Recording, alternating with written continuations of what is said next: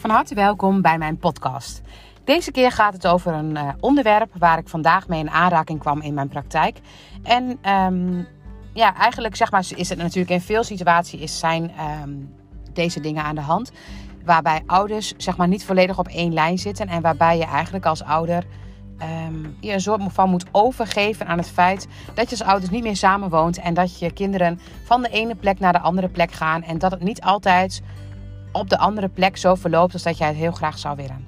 Nou, nou heb ik um, uh, in deze situatie waar ik, uh, nou ja, waar ik nu over denk, zeg maar, heb ik echt onwijs veel respect voor, um, nou in dit geval met name de moeder, in de manier waarop zij een houding aan weet te nemen en probeert om vooral de kinderen centraal neer te zetten. Maar wat dan altijd heel grappig is, is dat de kinderen haar eigenlijk dan alsnog ontzettend spiegelen.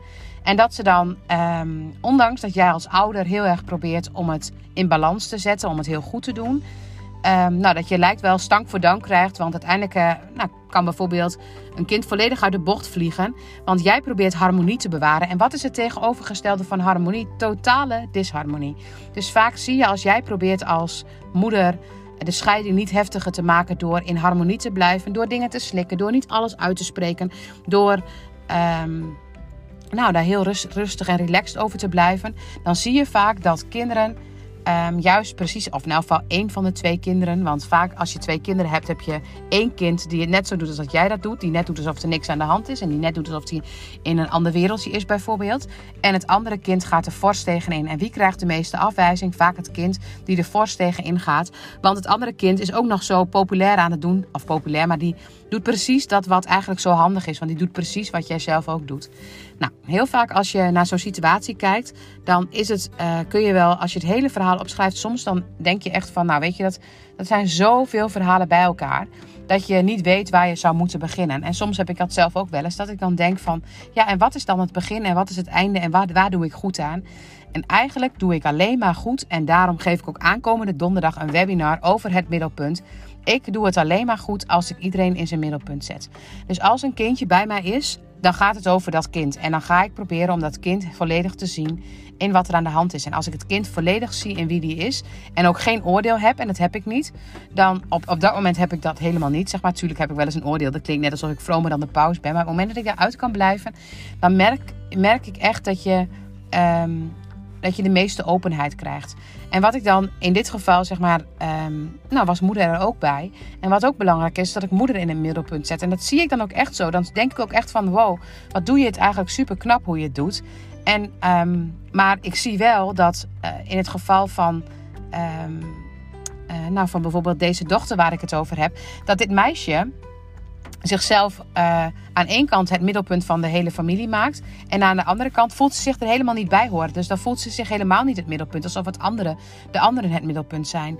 En um, de moeder is heel erg aan het proberen om de kinderen in hun middelpunt te hebben. En uh, dat het ten koste gaat van haar eigen middelpunt, dat neemt ze voor lief. Want net alsof ze al een bepaalde schuld voelt ten aanzien van dat um, ze in zo'n situatie de kinderen, de kinderen in zo'n situatie heeft gebracht.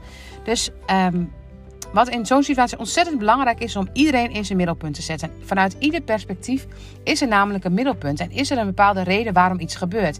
Als een. Uh, als jij zelf als ouder bijvoorbeeld jezelf op eh, plek 24 zet, dan heb je misschien altijd het gevoel gehad vroeger dat je ook op plek 24 stond. Dus je doet niks anders dan dat je altijd hebt gedaan. En als je het gevoel hebt dat je bijvoorbeeld uh, heel erg aan jezelf mag denken, dan kan het best wel zijn dat je in je gezin of dat niemand aan jou dacht, want vaak is het ook nog het tegenovergestelde, of dat je daar ook een soort van um, verwend bent geworden van in wat je deed. En dan ga je alleen maar naleven op de manier waarop je als kind dat, soort dingen hebt ervaren. En um, dan is eigenlijk niemand meer schuldig. Want het zijn allemaal imprintingen die er ooit zijn geweest. En natuurlijk ben je nu volwassen. Maar als er allemaal nog kindjes in jezelf spelen. Als ik zeg maar. Um, als ik, nou, als ik bijvoorbeeld met mijn moeder praat, dan heb ik soms zit ik ook in een situatie dat ik denk van, nou Willemijn, doe niet zo kinderachtig. Dan ben ik opeens, zit ik in een andere rol als waar ik anders in zit. Of als ik ergens tekort gedaan word, dan heb ik dat gevoel ook wel eens. En iedereen doet dat. Iedereen heeft momenten dat hij terugvalt in een kindrol. En als je um, bijvoorbeeld in een kindrol schiet door uh, harmonie te willen bewaren, door alles zeg maar te bedekken en te zorgen dat alles iedereen blij blijft, dan kan het heel goed zijn dat je er super bang bent voor dis disharmonie. Dat er geen boosheid mag zijn, dat er geen onrust mag zijn. En dat kan dus heel goed voor zorgen dat je uiteindelijk een kind hebt, zeg maar, want kinderen spiegelen dan alles weer. Dat het ene kind bijvoorbeeld laat zien hoe je je harmonie kunt bewaren en jezelf dus op plek 2 kunt zetten of in een bepaalde bubbel kunt stoppen. En een kind, of kind 1 spiegelt dat. En dan kan kind 2, die spiegelt het precies andersom. Oftewel, die spiegelt hoe je eigenlijk ook jezelf mag uiten. Want als je aan jezelf denkt, dan mag je ook echt gewoon een keer zeggen van het is genoeg.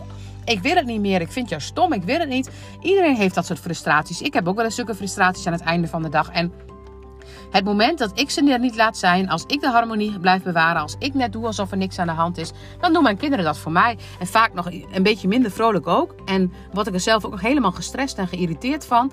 En uiteindelijk zeg maar is het gewoon een geen win-win situatie, maar het tegenovergestelde. Dus een min-min situatie, of hoe je het maar ook noemt. Want uiteindelijk dan voel ik mezelf naar en heb ik het gevoel dat het helemaal niet goed is gegaan. En heb ik zo mijn harmonie proberen te bewaren. En wat is het? Disharmonie.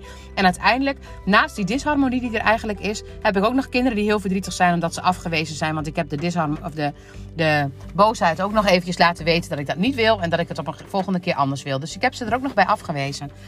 Dus het gaat over mijn eigen middelpunt. Wat, hoe voel ik mij? Als ik een situatie nu net heb meegemaakt waarbij ik een beetje geïrriteerd ben, dan moet ik het even uitspreken. En dat hoef ik niet uit te spreken hardop. Dat mag ik ook eventjes doen of mag ik even ergens tegen aanschoppen. Gewoon even de irritatie mag er zijn. Ik mag mijzelf in het middelpunt zetten en dat stukje voelen. En het moment dat je eigenlijk altijd op eieren loopt en altijd op je teentjes loopt en altijd jezelf op plek 2 of 3 of 4 of 2400 zet, dan ga je op een gegeven moment jezelf zo verliezen dat je, um, nou, dat je aan het overleven bent in plaats van aan het leven. En als je het middelpunt weet te bewaren, dan kom je niet in situaties die super na zijn. Het kan wel zijn dat je andere besluiten gaat nemen. Maar in principe, zeg maar, als jij in het middelpunt bent, iedereen gunt jezelf het middelpunt. Ik gun iedereen het middelpunt. En ik weet ook zeker dat als iedereen helemaal in zijn middelpunt is, dat ik het beste met iedereen zou kunnen opschieten. Want iedereen die in het middelpunt is, die voelt het fijnst. Die zit in de fijnste energie. Dus het moment dat jij zelf in jouw middelpunt kunt zijn en dat er ook helemaal mag laten zijn, dan krijg je de meeste ontspanning. Dan krijg je de meeste Ehm, dan voel je in jezelf in elk geval het meeste geluk. En het kan zijn dus inderdaad dat het gevolgen heeft. Dat als jij een keer uitspreekt waar je last van hebt, dat het gevolgen heeft. Maar in de meeste gevallen, als je het uitspreekt en het is uit jou, dan merk je ook dat er harmonie in jouzelf ontstaat. En dat is precies nodig. Wat je, en dat is precies wat jij nodig bent. Niet harmonie in huis, maar harmonie in jouw huis, in jouzelf. En als je harmonie in jouzelf hebt, dan zul je ook harmonie in huis ontvangen. Want dat is heel grappig. Hetgeen wat je eigenlijk bent, dat straal je ook uit. Nou, bij de, bij de webinar van aankomende donderdag vertel ik hier meer over. En neem ik je mee in het middelpunt met gewoon praktische oefeningen, praktische zienswijzes. En ehm, nou, als je in je middelpunt staat, dat is echt de key. Daar, daar, zit het, daar, daar zit het goud.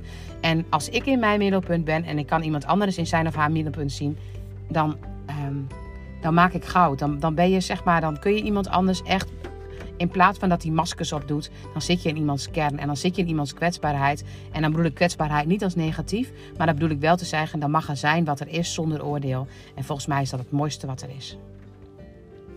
Dankjewel voor het luisteren.